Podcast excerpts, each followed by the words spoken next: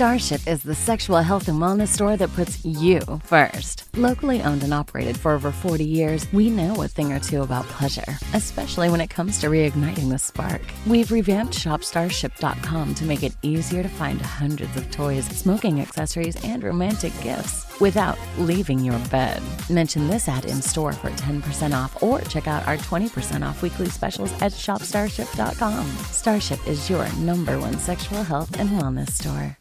New on Curiosity Stream. From time to time, we have collisions between asteroids and the Earth. We track them, we study them, we hope the big one never comes. Don't look up, it's Asteroid Rush. And alligators. They rarely get sick, they even outlasted the dinosaurs. Could they hold the secret to human longevity? Their blood could have antibacterial applications. Wade into the investigation on immortal alligators. Watch now on Curiosity Stream. Annual plans are $20, just $1.67 a month. Visit curiositystream.com. This is David Marler, UFO researcher, and you're listening to That UFO Podcast. Hi, everyone, and welcome back to that UFO podcast. My name is Andy, and two guests are joining me for this special preview show. Just very quick shout out to listener Tim for the t shirt that he bought me over a year ago, and just wanted to say thank you for that one. So, uh, yeah, we do accept free gifts. Um, Dan will tell you as much. Uh, but yeah, joining me for this one uh, is again Dan as a guest this time. Dan, welcome as a guest a little different. I, I, wore a different top so I can differentiate between when, when I'm, you know, co-hosting and as a guest. Absolutely. And more importantly, uh, Ashley Cowie joining me back on the podcast. Uh, you'll remember Ashley as the director, creator, executive producer, editor, and all things in between of Phenomenology, which is about to hit your on-demand service. Uh, and we're going to talk about that obviously today. So Ash, welcome back. Thanks for having me. Great to see you again, Dan. Good to see you too. Okay, that's enough. Uh, anyway, folks. so, uh, finally, the day's come. It seems like it's been four months now as we record this since you you were in Colombia, roughly four months, and we recorded back in kind of January, February time, talking about you know potentially going, and we we we done some crowdfunding. Dan managed to get the cash to get out to Colombia. It was all quite last minute, relatively as well. It wasn't like he yeah. had a, a couple of years or a year to save up for it. It was within weeks. Uh, Dan managed to get himself out to Colombia, so thank you to everyone who helped with that. And yeah got to be part of something pretty special, and that something is finally arriving. So, available from July 1st as you listen to this. So, July 1st, you might be listening to it on the day on Vimeo on demand, which we'll, we'll come back to. So, you've got all the details and links will be in the description. You can watch episode one of Phenomenology titled Dancing Lights. However, it's going to be free for everyone. That's really important to say off the bat. That first episode is going to be free. I've watched it, I've seen a special preview. I'll give my thoughts on that to the gents. I've not told them yet. Um, and I've always said I'll be honest, so I might slate it. I might be overly praiseworthy. I might be somewhere in between. Who knows? Um, but yeah, that's what we're going to be talking about. The cast it was, of course, Ashley Cowie, uh, Vinnie Adams. You'll know Vinnie from Disclosure Team. Our own Dan was there. Walter Payne, who is a space analyst. Lydia Romer, an attorney and judge. Uh, Jeshuran Rajasingam. I hope I've got that right. Jesh, uh, who's an analyst. Uh, Natalia Reyes Escobar, a festival ar- uh, Festival Artec, is that right? And Natalia Castellanos, who is a field producer. Uh, that is the cast, and you will meet and see a whole host of others within those episodes as well.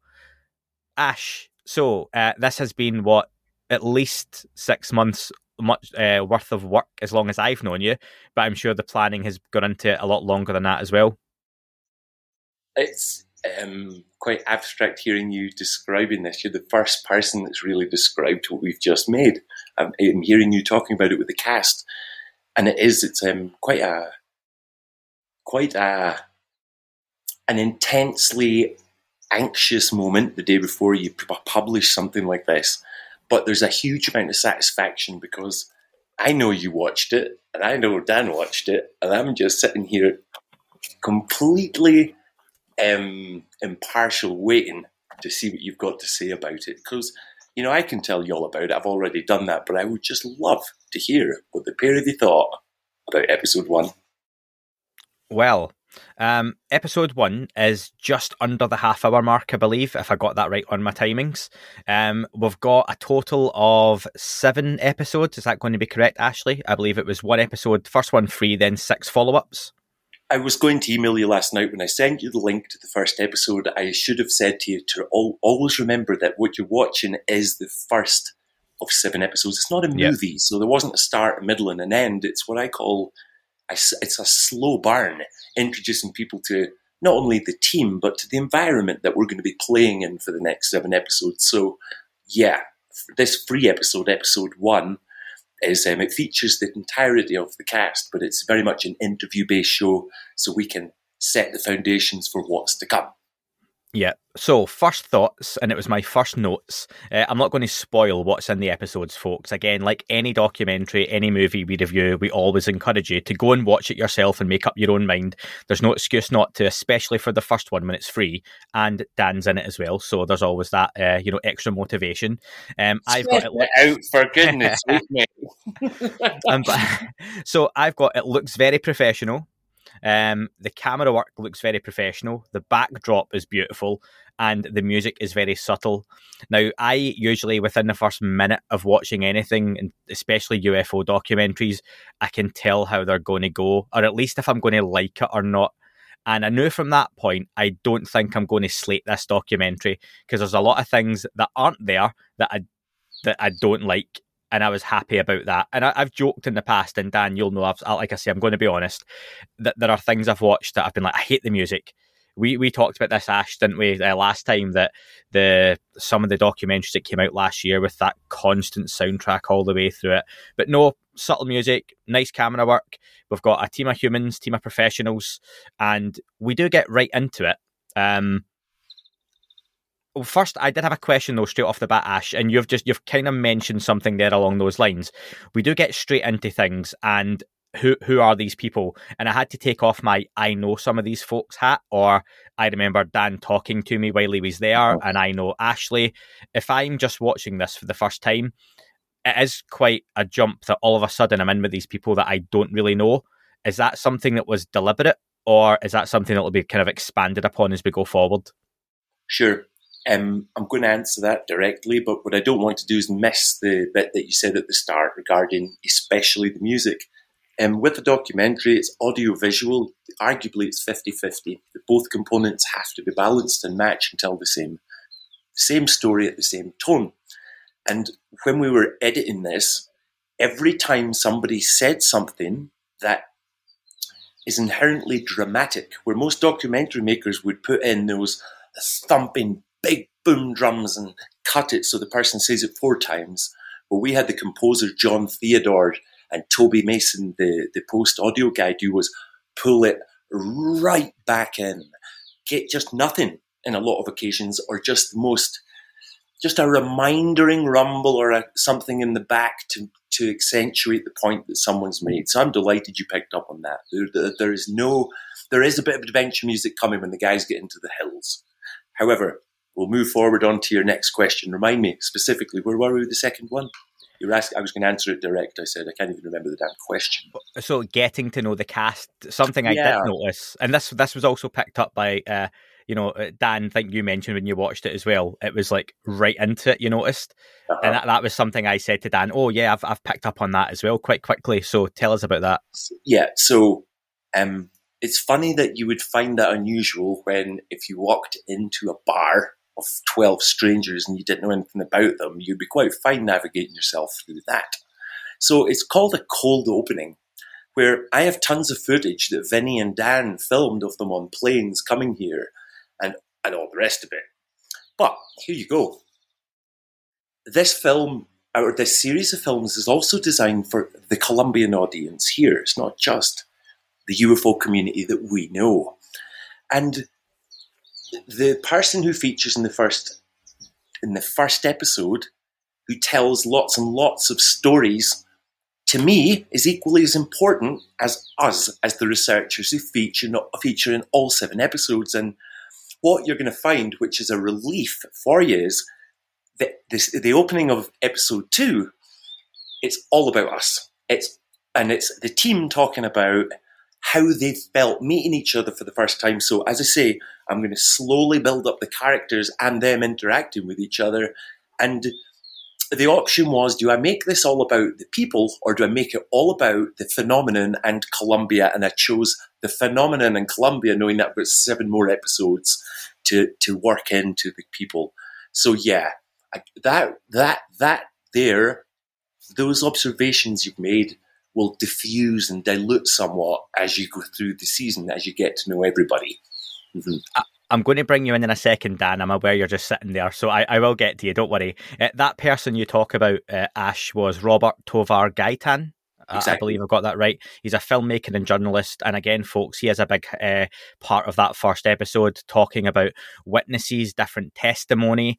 Um, he talks about the reports and experiences and how important they are within the area something that this reminded me of, and again, asked to to slowly go into what I thought about it.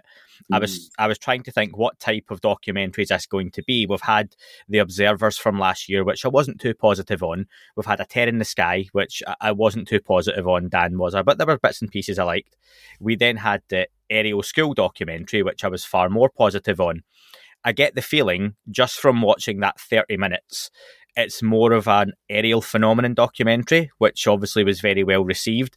And something that came to mind, Ash, is something you said to us back in those those early interviews. So again, folks, if you're looking for the build up and the background and the context, you can go back and check those out. I'll put them in the description. Was you talked about wanting this documentary to be a, as much about UFOs as about the people that were involved in bringing that team together and the people together. And I felt there was going to be a lot of that within it as well. It's it's fully populated by people, and and, and the whole story comes from people. It's all you'll find that I represent maybe one minute of voiceover in the full first episode, and it's because there's so much coming from the people in scene. But the reason for that is this: it's called phenomenology, not just because UFOs, the UFO community is using that word and it's catchy. This was decided two years ago almost, this name. Phenomenology, when it was created as a movement by German philosophers in the 19th century, was not the study of Cartesian objects. It was the study of the structures of consciousness and how people perceive unknown phenomenon. I want you to watch that episode again when we go away, and I want you to listen to the last one minute where the five team all talk about their different views on different things. Everybody throughout this show will you will see them as a team, but each and every one of them in the sit down interviews will be saying completely contrasting things on the same things that we investigate, and that's where the phenomenology rises from it. It's it's an, an adventure into how the creative imagine inter- imagination interprets what it sees in the sky, and trying to figure out what it is that people are seeing in the sky. Two approaches. Just to add there as well, um, I, I, really like. I remember when we were out there, we were talking about uh, phenomenology and the term or what it means, and we were talking about people's experiences of, say, the color red. Andy can see it and interpret danger. I can see it and interpret romance. That's kind of what we mean by phenomenology. Mm-hmm. Exactly. I was I was going to ask Dan you to come in there anyway to answer Ash's question because he did ask me what we thought about it. So over to you. Sure. Um, I, I won't lie. I was super nervous to watch it. Um, you, you know, I flew out to the other side of the world. You were. I, I, gave the, the gentleman, you, you, know, I gave Ash kind of carte blanche to, you know, cut me up any way that he wanted. He he could have put together tracks that maybe say things that I would never say. But luckily, Ash didn't do that, and I actually came away very proud. Um, there were a couple of really interesting synchronicities. Uh, you you might have noticed the maps in the episode look fantastic. And actually, Ash asked me, "Do you know a map guy?" And literally the day before, someone had messaged me that did maps. Um, so it all kind of came together randomly, and it, it looks beautiful. Um, I have to quickly interject. Dominic Burgess, who's got in touch with us, shout out to Dom. That guy is like he's he, his, he's like a digital cartographer. He sees in longitude and latitude and makes things beautiful that are otherwise mundane. Shout out to Dom. Anyway, it's, it's so good for context as well to kind of get the lay of the land before we dive into the story. But what I said to Andy and to Vinny after watching it is that I came away thinking, wow, this doesn't feel like a UFO documentary. This feels like I'm watching David Attenborough tackle the phenomenon. And I was really proud of that. And when the credits rolled, I, you know, if I'd have had episode two there waiting, I would have dived straight in. Let, let let me mention okay so first off on the maps yes that was another thing i've got down on the production side of things it wouldn't look out of place on on the History Channel alongside a, a, Skinwalker Ranch in terms of production. I think if you ran that afterwards or before it, I think you would look at it and go, "Yep, fair enough." I don't think you would realize it was a smaller crew with you know iPhones and drones and that kind of stuff. Okay, so in, in terms of the, the production, that's great. Let me ask though, Dan. On the flip side of what you've said there, and Ash, this, this is for yourself first people are going to look for to this as being a UFO documentary first and foremost who listen to this podcast, uh, unless they're really into their nature documentaries as well. Yes, there's some lovely back lovely backdrops, and you've got a human element to it. You've got people who are going to watch for Dinny, uh, for Dinny. God, there's a new nickname for Vinny for Dan, and uh, I'm sure Walter and Co have got people who want to watch for them as well. But essentially, you're, you're pitching what is a UFO documentary to folks in this first episode, there are some images interspliced with within mm. the uh, within Robert's testimony and what he's talking about, and as others speak. However, people expecting to see loads of videos, loads of like kind of flashing images popping up of really intense pictures. That's not there. It tends to be pictures of a, light at a distance. And if I showed someone that picture without any context, not being part of a documentary, they would say that is a light on a hill. I get, mm-hmm. however, what you've done around that is build context. If anyone watches that, because I know for a fact there's going to be people who would be me included, who wouldn't have mm-hmm. any background, I would mm-hmm. see that and go, oh, there's no UFOs in this. Mm. What would you say to those people who maybe watch the first one and think, I don't know how much more of it I do want to see? New on Curiosity Stream. From time to time, we have collisions between asteroids and the Earth. We track them, we study them, we hope the big one never comes. Don't look up, it's Asteroid Rush. And alligators. They rarely get sick, they even outlasted the dinosaurs. Could they hold the secret to human longevity? Their blood could have antibacterial applications. Wade into the investigation on immortal alligators. Watch now on Curiosity Stream. Annual plans are $20, just $1.67 a month. Visit curiositystream.com. Okay, great. The first thing I would say is put beside mine the any TV show or any film that has actually showed a UFO. Let's be clear here. Not one single photograph or video exists of an identifiable object in the sky today, otherwise, we would not have a community. Doesn't exist.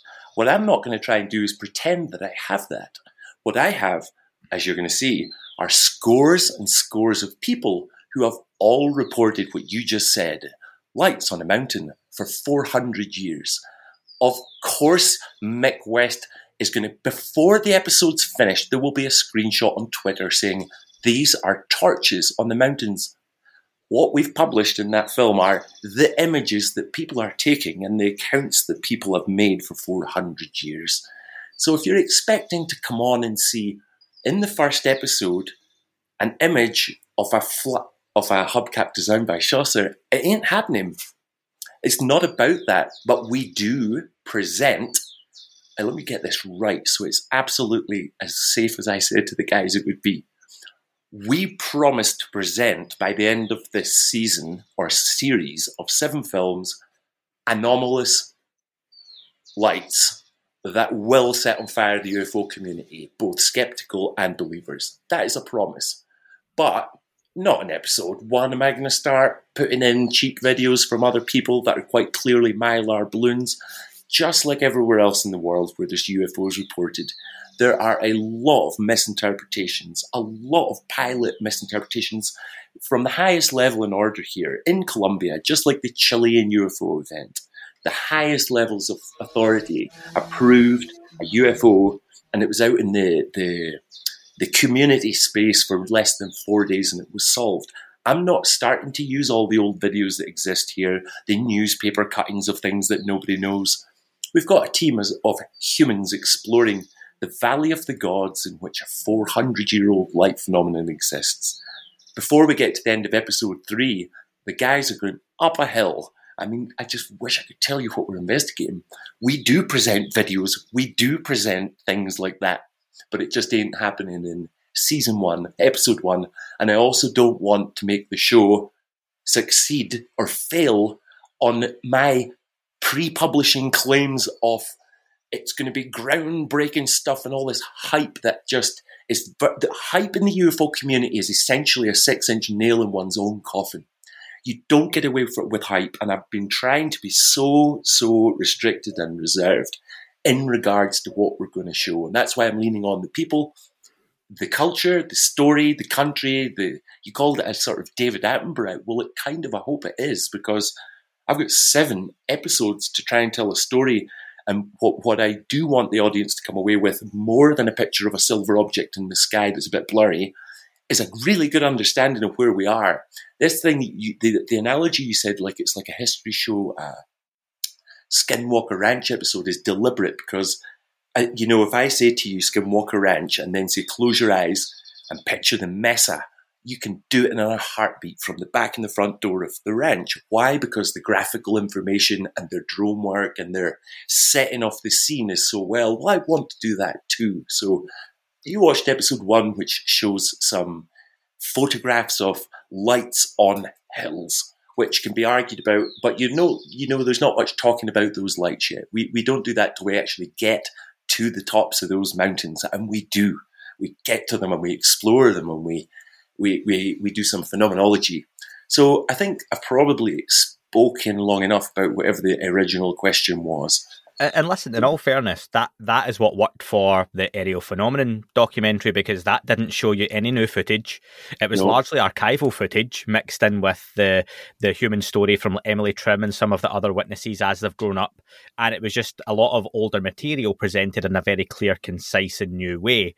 Again, yeah. we, we saw the the drawings from the children, we heard the testimony, and largely it was that the testimony and the human element that that drove that success on. When other mm. documentaries since the phenomenon have shown a lot more footage, a lot more pictures, like you say, and to what end? Because no documentary uh, and no TV show, and I include Skinwalker Ranch in that, is going mm. to be the one that gives us that bang disclosure because that's not going to happen after three months of recording, sitting in a, an editing that's room right. floor, and then you know you're going to see it this Tuesday between seven and eight p.m. Eastern. That's not going to happen. So mm-hmm. yeah, I think that there's no that's reason to say that success now has to be done because documentaries like Ariel Phenomenon have shown the success yeah. can be there in the format and the storytelling and the narrative yeah. I, I just want to emphasize as well that we're not comparing to Skinwalker in a way that it treats mm. the audience as dumb. What what I liked mm. is that Ash mm. respects the audience. We don't get these repeats of the same points over and over again. There are no ad breaks. You know, you're not going to be reintroduced to things 10 times in the episode.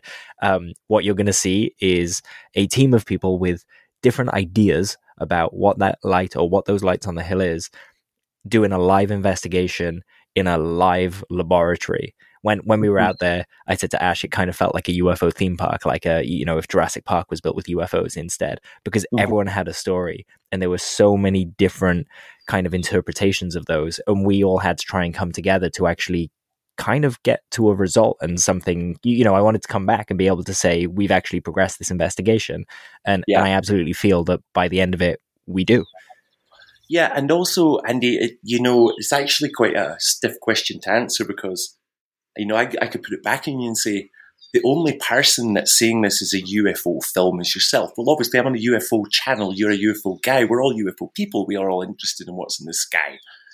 But it is called phenomenology. And the reason I'm doing this and I've come into this world is because I saw that this new term UAP was a wonderful way for me to, to come from making archaeology and history shows into a world that's usually been associated with, you know, the sort of the fringe community now it's a safe thing to look at, and phenomenology is much, much bigger than UFOs because in the valley here, there's been these lights have been associated with the spirits of saints, with Mohana and Mohana indigenous gods and goddesses. This the, the the breadth of phenomenology here is what the film's trying to show because I hope it's going to appeal to people out with the UFO community that are going to see this UAP in Colombia. What might this be? And what they're not seeing is a bunch of blurry photographs. They're seeing sharp photographs when they're shown photographs, and they're seeing a bunch of just normal, down to earth folk struggling with what's been struggled about for 400 years. So it shows a sort of what Skinwalker does is show the, the top of the iceberg in their half hour episode or their hour episode. And lots and lots of reviewers, I'm sure you've heard it, I've heard it, they're all annoyed that there's not enough shown about what goes on there. They're not showing the science behind what's shown. We're doing the opposite. We're showing what actually happens when a bunch of folks get together. I've got a picture of Walter cleaning his toenails, which I'm deciding to use or not. In his bedroom, when his drone's charging, we're going to show the, the gritty cinéma vérité stuff that happened in front of me when those people were here for a week. It's more about what happened when we went investigating un- uh, unidentified phenomenon in Colombia. So yeah, it's much broader than UFOs. However, it absolutely revolves around classic UFOs, unidentified flying objects. I must bring up that quote that appeared in the first episode from Herman Repuesta, who is the ex-director of the Bogota Observatory. He, he, he is convinced that there is a phenomenon in this valley. And the people in Colombia, you've got this really a, pretend a, a, predisposition for people to believe in UFOs, like an enormous. I think it's sixty four percent of North Americans believe, but over over eighty percent here do. So the story is also being translated into Spanish, and it's trying to tell a, a story to Colombians about the history of their phenomenon from a gringo. It's quite dangerous, quite sensitive. So I've had to do that really respectfully, and it is therefore no accident that I used Roberto willingly and openly and unashamedly in the first episode to nail it into Colombian viewers' seats and also to bring it into the rest of the world too. But um, UFOs come, Andy. UFOs come. they the, do. The nature UFO thing for me is, is an interesting one because people are going to take it in different ways. Mm-hmm. And what what I'm trying to say by that is that eventually UFOs aren't going to be called UFOs. They're going to have a name. And when that happens, ufology is going to die. And I, I don't mean that in a derogatory way. I just mean that it's going to grow up. It's going to start going into the areas that it should have always been. These things are a fact of nature. They just are. So treating it like a nature documentary, I feel like it's kind of a, a maturing of the subject. You've got it, and you're going to learn all about the pre-Columbian Muisca culture here. We're not, I mean, my goodness, they call it Skinwalker Ranch we heard it in the first episode, but we're not hearing so much of the indigenous skinwalker that's actually in the title of that show anymore. We do. We go to, yeah, I can tell you, episode three has us going to a, an indigenous community on a hilltop, and we we don't only help them. I'm not going to tell you what we do, but we we help them. We we give a day of our time to the community, and then we interview the leader of a indigenous community about the traditions and UFO sightings that they've had for the last several thousand years. So we we don't just use we don't skirt over this this story here. There is a real cultural story that the lights are threaded to and rooted to, and that's why I've introduced the gods and the goddesses in this first episode because they come right back around and into this whole thing. But Dan, maturity in the UFO community. How about this? it exists here because listen to this. So in the Western world, it's either a UFO or it isn't. Here, as you're going to see in the documentary, is two people in Tenjo make the sighting of the same object in 1979, and their argument is whether it's the El Encanto or the Mohana. They have specific categories for the aerial phenomenon here. For example, the Mohana is a red bulbous ball of light whereas the whereas the El Encanto is a white tic tac oblong golden light. And people, so it's exceptionally categorized here and has been for decades, if not centuries. So that's a really good thing for me. We get to virtually in every episode pick a new angle on this phenomenon. And what it might do, I hope it does, is it'll give people lots of other, lots of new openings and ways to think about the phenomenon in their own countries and what they might be what you'll love in this is Walter. He's not skeptic. Yes, he is, isn't he? Walter's really skeptic. But we've got skeptics in the team, and we've got those that are prone to believe, and that's what I love most about the editing. I'm just shocked sometimes at how we come away from a location, and I'll have a chat with Dan, and he'll say this. I'll have a chat with Walter, and he'll say this, and they're so opposing. But then you see them having a high five and breakfast together the next day, laughing at their differences and eye to eye challenging. Sometimes it gets a bit tense because you're like, hang on, I know he really believes that because he told it to me in an interview, and I know he just shit all over it. And and that goes on too. So we try to tell that story of what people experienced while researching the unidentified phenomenon of the Valley of the Gods. Let me ask Dan. Um, there's a moment you and Vinny in episode one, and I'm aware. I know you've got an academic background in this, Dan, and Ashley. It goes without saying you're experienced in TV shows and making and everything else, given what you've just done and your history. But I, I get that just because you see something in the first episode doesn't mean it was the first thing that was filmed. There's a moment you and Vinny in the first episode, Dan, say there, there's clearly something here and I think Vinny, word for word in one of the, the clips, talking head towards the end is like, yes, yes, yes, I'm a believer, I'm all in.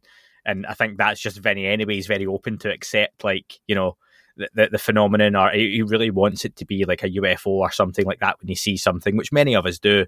But what what gave you that impression, Dan, so early on and when it was filmed? that there was something there? Was it the meeting with Robert? Is that just the way it's edited, or did you have that feeling from the start regardless. Well, the meeting with Robert actually came quite late in, in our visit out there. Um, so it's just the way that Ash has chosen to tell the story. Yeah. Um, the in terms of how long it took me to realize there was something out there, driving through just the local town, uh, Tabio, blew my mind. Over here, if you had say UFO graffiti on the wall, it would be this overly dramatic stuff. Um, you know, little green men, that kind of stuff. Whereas the town was plastered in this beautiful graffiti yeah. and you need only take 10 seconds to have a look and you would see all these subtle references to uap and to you know the the holy dove or you know mary magdalene kind of coming down and as we were walking past one of the gates we stopped to a, a gentleman had a he'd written his story out and put it on the front of his gate and we were having it translated and the guy actually came out and spoke to us about what he saw. And that kept happening over and over and over again. So it was very clear that people were seeing something. I've got to answer a technical, I'm going to give you a technical a, a sort of addition to what Dan said there. The, the absolute truth is, there's nothing to hide here, is I spent eight weeks editing an episode one, and in which on the first day, I stood up in this room that we had and I told them the stories of the valley. I told them about the goddess Chi. I told them about the captain seeing the oblong going round her farm. I we did all this for me. And now this is what happened. I watched Caroline Cory's interview on um, one of the American podcasts, and I realized that having me in the as like speaking for twenty minutes in the first episode was a big, big mistake. Although I only had one option otherwise, and that was to go and use the interview with Roberto that we did, uh, you know, five or six days into the trip. So I used that at the beginning because I would much rather have the stories of the valley and the basics coming from a Colombian rather than me. Because all that review, all we would be talking about just now is you would be finding it hard not to say, well, Ash, you know, you featured quite heavily in episode one, didn't you? So uh, rather than that, I put Roberto in and pulled myself right out of it. And it was after Caroline Cory interview when I just heard how much um, that filmmaker had inv- pushed herself into the actual thing. And I can't have it be about the director. It's a far bigger, bigger story than what I'm, what any part I've got to do with it. So that was really what happened. We, uh, but here's another example. So at the beginning of that day, oh no, it's actually episode two you know, we go up Juaica, we get a drone in there, we do the foothills of the two places, the two main mountains, and like, do you remember this, Dan? We were coming down the hill, and the policeman said to me, What is it you're actually all doing with your drones and cameras? And I said, Well, we're trying to film the mysterious lights of La Peña de Juaica. And he laughed at me, and I was like, well, What's going on here? He laughed and he said, It's not lights, it's UFOs. He said, the lights are blue and red and go around the mountain, but the UFOs are white and they zip into space. I'm like, oh, well, I am so sorry, you know, so we're, we're filming the UFOs. That's how ingrained it is. So, day five, Dan and Vinny are in the back of a van. But what I did there was I used that clip in the first place. However, while I'm sort of doing that to tell the story best, what you'll notice has never been done is there's never there's never you don't hear anybody's voice being chopped or things them you know things being juggled around like that. What we've done is we pulled an, an interview in that we did later in the trip into the first. So it's really interesting that you picked up on that. Why would dan and vinny be so heartfully convinced there's something going on? I suppose the answer to that is because they've just met Roberto and heard about 20 different types of phenomenon. You know, I suppose that's the takeaway. Just to mention, Ash, I absolutely would have pulled you up if you had put yourself into 20 minutes of that first episode for, for doing that and divulging yourself. Um, so that... How about this? How about you're going to maybe hate this, but I thought I am going to do this because it's the on, it's the truth. Once the season's out, I'm going to publish extra videos and cuts and behind the scenes stuff. And I thought I would publish the alternative episode one that wasn't published and say on it. And here's the reason why. But listen to my take on the stories because I tell the stories lovely. It's just the fact that it is me and my voice, and it's all gringo in the first episode of a Colombian documentary. I thought, how much more tasteful to pop in a 70 year old phenomenologist who's has he's on all the news and the TV stations. It's going to help people here relate to the show. So that was the decision. It was me out and him in. You you keep saying gringo as well. I, I just want to put out there that a shaman blessed me as Ringo by the time I left Colombia. So so I've shifted. The PayPal Business Debit Card gives small business owners access to their PayPal balance and unlimited 1% cash back. That really adds up. Just ask Tanya Yoon, owner of MotorcycleWorks.com. The cash back that we earn from using the PayPal Business Debit MasterCard pays for the overhead of running our warehouse. There's no annual fee and it can be used anywhere MasterCard is accepted. Request your card today at paypal.com slash business debit. The card is issued by the Bancorp Bank. Ah, Ringo Starr. Brilliant.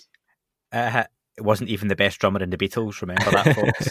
um, listen, Dan, something that I uh, enjoyed in the first episode, including that quick pace. There's another thing I did enjoy about it. The half hour goes by very quickly, folks. Um, was when we see Walter with the drone. And he's clearly enjoys his technology. He had the it's a quite a quick shot, but you're all round the, the iPhone attached to the drone. I'm going to say it's an iPhone. Other phones uh-huh. are available, um, and that's something that a lot of people are crying out for within documentaries. One thing that was done well in A Tear in the Sky was the the science aspect of it and the actual investigations that the UAPX oh, tried to do. And that's what was successful, not the other stuff that people didn't like. So to see that there's going to be some technology again used within this, and I'll put this to Dan first, what other tech can we expect to see or, or how is that technology going to be used throughout? So that technology was, I mean, I'll talk about the drone specifically because we actually used the drone in one instance to, and there might be some debate about this with witnesses, but I feel like we solved the case. Uh, but it's a real good example of us basically going, you know what, the the science here. You know, we've sat down, we've worked out all the angles of where you said you saw this thing, and so on and so forth, and we're using the drone to kind of fly in the direction you said it was. And I, I feel like we, like I said, we we figured it out despite the the witnesses not necessarily agreeing and having their own preconceived notions about it. So it, it it could get a little uncomfortable in feeding back to people, but like Ash said, we're we're there to tell the truth, not to kind of pull walls over yeah. someone's eyes. It's easy to, you know, do a CG UFO and have it fly through the valley, but that's just not what we're doing. No. In in terms of other technology, there was there was actually a cool bit in episode one where we were using a, a lidar on the iPhone to create a 3D model of a uh, Ash, you might want to explain this of Chia, if I remember correctly. Uh, uh, the moon goddess. That, moon that's god? right. That Walter yeah. found on a dig. Right. Do, do, you want to explain that? Sure. Chia, the goddess of the moon, is known as the Mohana. And the Mohana are red lights. So the Chia, the moon goddess, is intricately connected with the entire story of the phenomenon in the valley. Walter, who you saw in episode one, he was down here four years ago, and I took him to an area very close to that church because I suspected there was an indigenous temple of the moon there. And sure as fate, Walter discovered this 32 gram Tumbaga gold figurine of Chia herself, which I couldn't tell, I couldn't go to the lengths of it in the first episode, but it's the only physical representation of that goddess that exists. Every other representation of the goddess is stars with 13 representing the lunar month. So, the, what what we did was, we, we, yes, yeah, so Walter creates his figurine. That was just a sort of cutaway clip, but then he does this orthomosaic mapping of the church. Now, you'll see by the end of episode seven, one of the things our team achieved, while they don't know it yet, is we mapped, drone mapped, all of the sites associated with the light phenomenon. So we're, now, at the end, are going to present this in uh, Project WICA, the greater project about the phenomenon here. You know, mapping from the valley with high resolution drones. So if people do get sightings, we can start actually locating them on a map and building up a, a valley wide map of what people see and where. Because what I'm convinced of is that some of these phenomena are, climatological. Absolutely convinced, like in the Hessdalen Valley. But it's only by monitoring these sightings over the course of the years and marking the dates and the times and the temperatures and then marrying it with mapping information that we can start to get a full picture. So while I never thought about it, in the first episode we do, we use a 3D scanning app. We use a drone that's mapping the, the church that's associated with the UAP. And then as we get further into the the episode, the drones used again as dances, we get we get presented with an exceptionally alluring, high definition, sharp film of a light phenomenon, don't we, Dan? In episode four, and we go investigate yeah. it. We interview six or seven people that were all eyewitnesses to this occurrence, and it was by map again mapping exactly where the eyewitnesses claimed they saw it that we were able to go to an exact spot in rural Colombia and let's just say we were able to as Dan said we just it was just the biggest nailed it moment that's what it was a real the boys that are out here looking for the funny things in the skies just put our entire family and group of eyewitnesses at ease because we nailed what they filmed and what it potentially is. However, there's an ongoing debate about our conclusion on that. So it's what's refreshing is we've got lots of things that we investigate and provide answers to that. They aren't just, as Dan says in one of the clips, it's not just the easy option, it's ET. There's lots and lots more going on here that gets thought about and and um, we were able to, to, to, to, really distill down a lot of classic cases and and um, as I said, most importantly, I've not hyped, so I'm allowed to say is the, the episode, the series is not shy of goodies for the UFO community, is it, Dan? By the time it's done. No, not at all. Um, some some people listening to the podcast will know I have a, a kind of liking for the electromagnetic ideas, and we do apply those kind of maps that that uh, places like NASA have taken uh, to some of these sightings, and, and come up with some really interesting ideas around it as well, which I thought was pretty cool. You, you know, you go back twenty years and you can't download an electromagnetic map that's current and apply it to your investigation, whereas mm-hmm. we could fairly easily yeah, it's like for 400 years, this is one of the most magnetically charged valleys in Colombia. It's incredible the natural light phenomenon that goes on here. And one of the, the great things, just in the back of a van, Dan was chatting about overlaying a magnetic map on the valley. And he was able to discern with Walter that one mountain has a positive is in a positively charged area and the other is in a negatively charged area.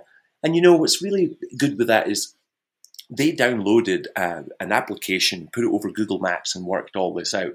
But you know, Andy, for 60 years, people in the UFO community have a tendency to say, to use sloppy words like energy. Oh, uh, there was a, an energy or things like that. But what we did was we were able to say, no, hang on, there is actually a magnetic disposition in the valley here that, that could act like two anodes on a battery, and there could be some form of light charge between. So, so that's an interesting. That comes in about episode four or five when we when we get deeper into it and when we actually go to the sites.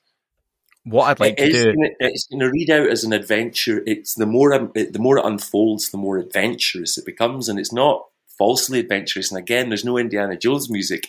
It's really trippy. You know, it's that guy John Theodore is doing this beautiful piano and stuff instead of the. It's none of that.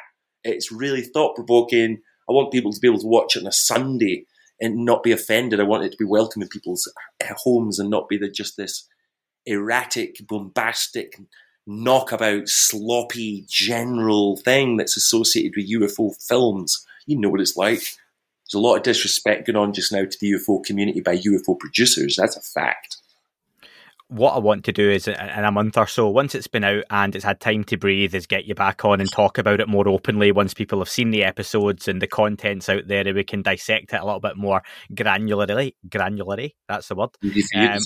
Um, which would be good, yeah. Very difficult for me to say. Um, what I want to know though is, and what the listeners will obviously want to know, they can watch the first episode for free. Um, you've decided for Vimeo on demand, and this is something that's come up more and more as people get to know the the process that directors like James Fox has to go through just to get something out there. It's not as easy as oh, get it on Netflix and it's like, well, yeah, that's that's that would be great, but that's not really an option for everyone. Um, we heard that from Randall Nickerson on the Ariel Phenomenon documentary, how he had several different issues with suppliers and getting out there and his thought process. What did you decide on in terms of price? What are people going to have to pay for it?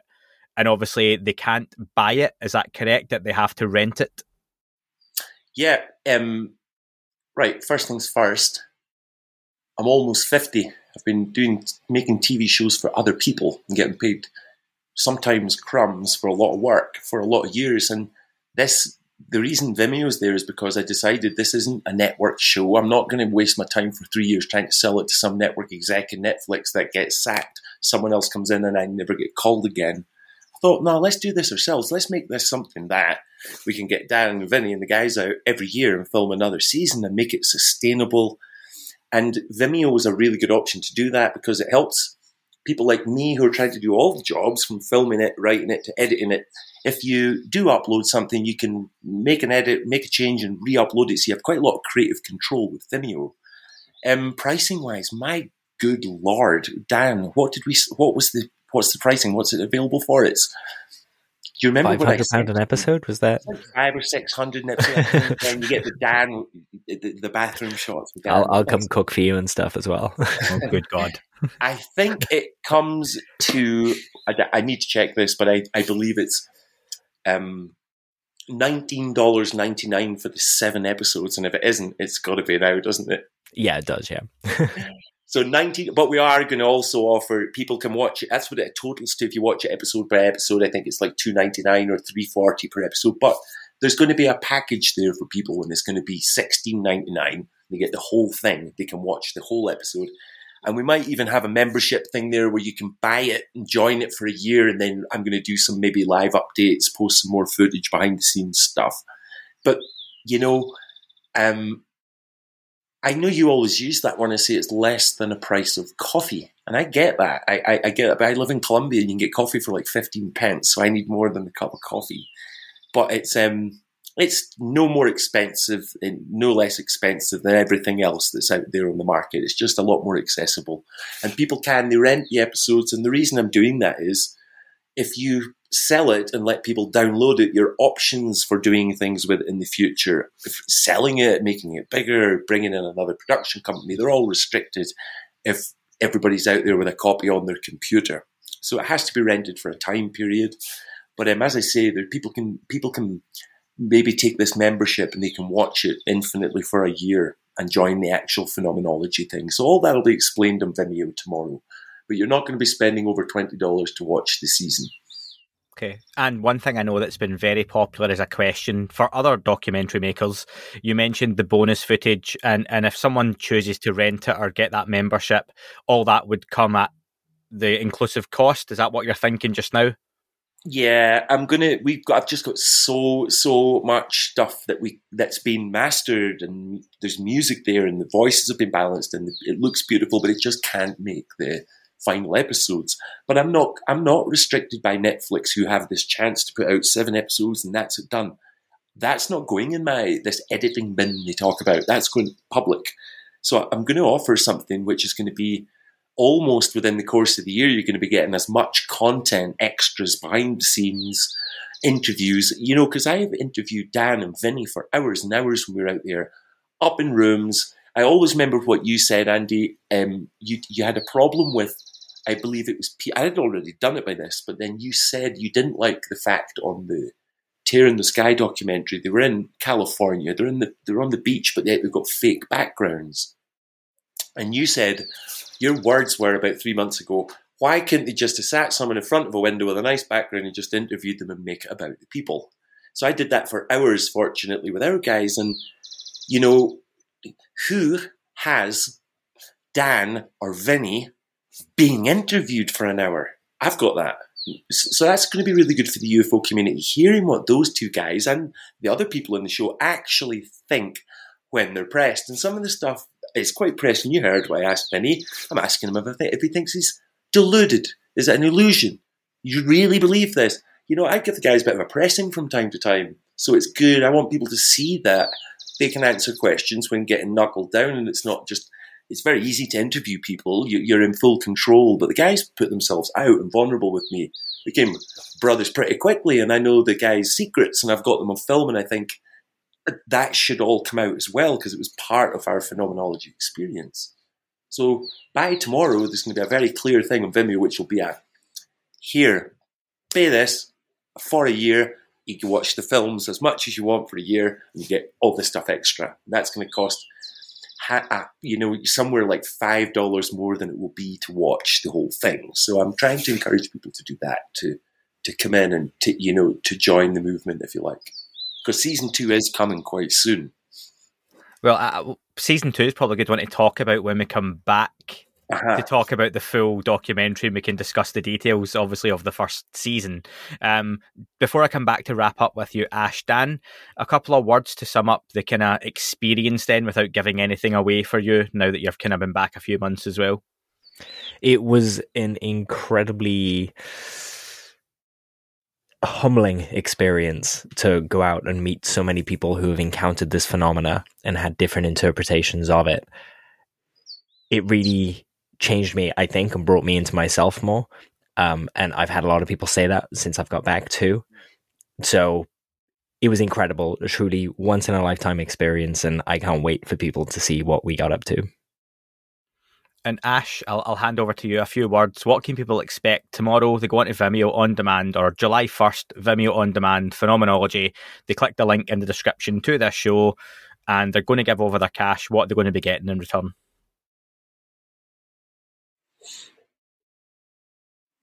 Newfound respect from a UFO producer, a guy making a film, films that you can watch, and not at one minute are you going to be picking your skin or asking yourself, how can they come to that conclusion? How can they say that? That's not based what we're doing is laying out, telling a story. They're going to get one of the best stories told in the UFO community because it's entirely in its entirety original if it's nothing else. What you're going to get is a, an original story about aerial phenomenon unidentified for 400 years that's not been told before. So, so that's what you're getting a brand new UAP UFO story. So that's from July 1st on Vimeo On Demand. You can get Phenomenology. Episode 1 is free, remember, titled Dancing Lights, and then pick up the rest of those episodes for the price Ash said, around about sixteen ninety nine or nineteen ninety nine. Sorry for the folks who don't have dollars, you can work those out yourself. But again, you'll get all that extra content and stuff as well as and when it comes out. And I'll get Ash and Dan back on and maybe some of the other cast in a month or so once it's had time to breathe, once those episodes are out, once more folk have seen it and we can discuss it. Ash, I think you want to come back in. Yeah, I just thought of something. I'm sitting here because you're on the podcast and somebody asked me the most essential question, which is how much is your documentary? Do you know something? I just realised there. I think that just about shows you everything in this film where I myself do not know what the cost is. It is the last thing this is about. And I'm not going to say we're doing it for nothing. Of course, we've got a lot of money to try and make back but it's just so much broader than you know than the usual UFO film or show, which has to be and is all about how much it makes. This is a story for the story's sake. You know that, Dan. This was the most grassroots film that I've ever made, that you've probably ever been involved in. I know you've been involved in TV and stuff before, but it's like just so real compared to the other ones that are out there for the dollars. And as you said yourself, which I'm amazed and delighted about, is that you know that, that you're saying the quality maybe even comes close to something that's getting a million dollars an episode budget by History Channel. That is great. So you've told people what they're getting, which is a quality show, and I'm telling them it's an absolutely new and original story. It's like Colombia's Roswell. You know, it's something that's so ingrained here in the in, in the in the, the culture, but Nobody's heard about these dancing lights yet. Please check it out, folks, and let us all know what you think.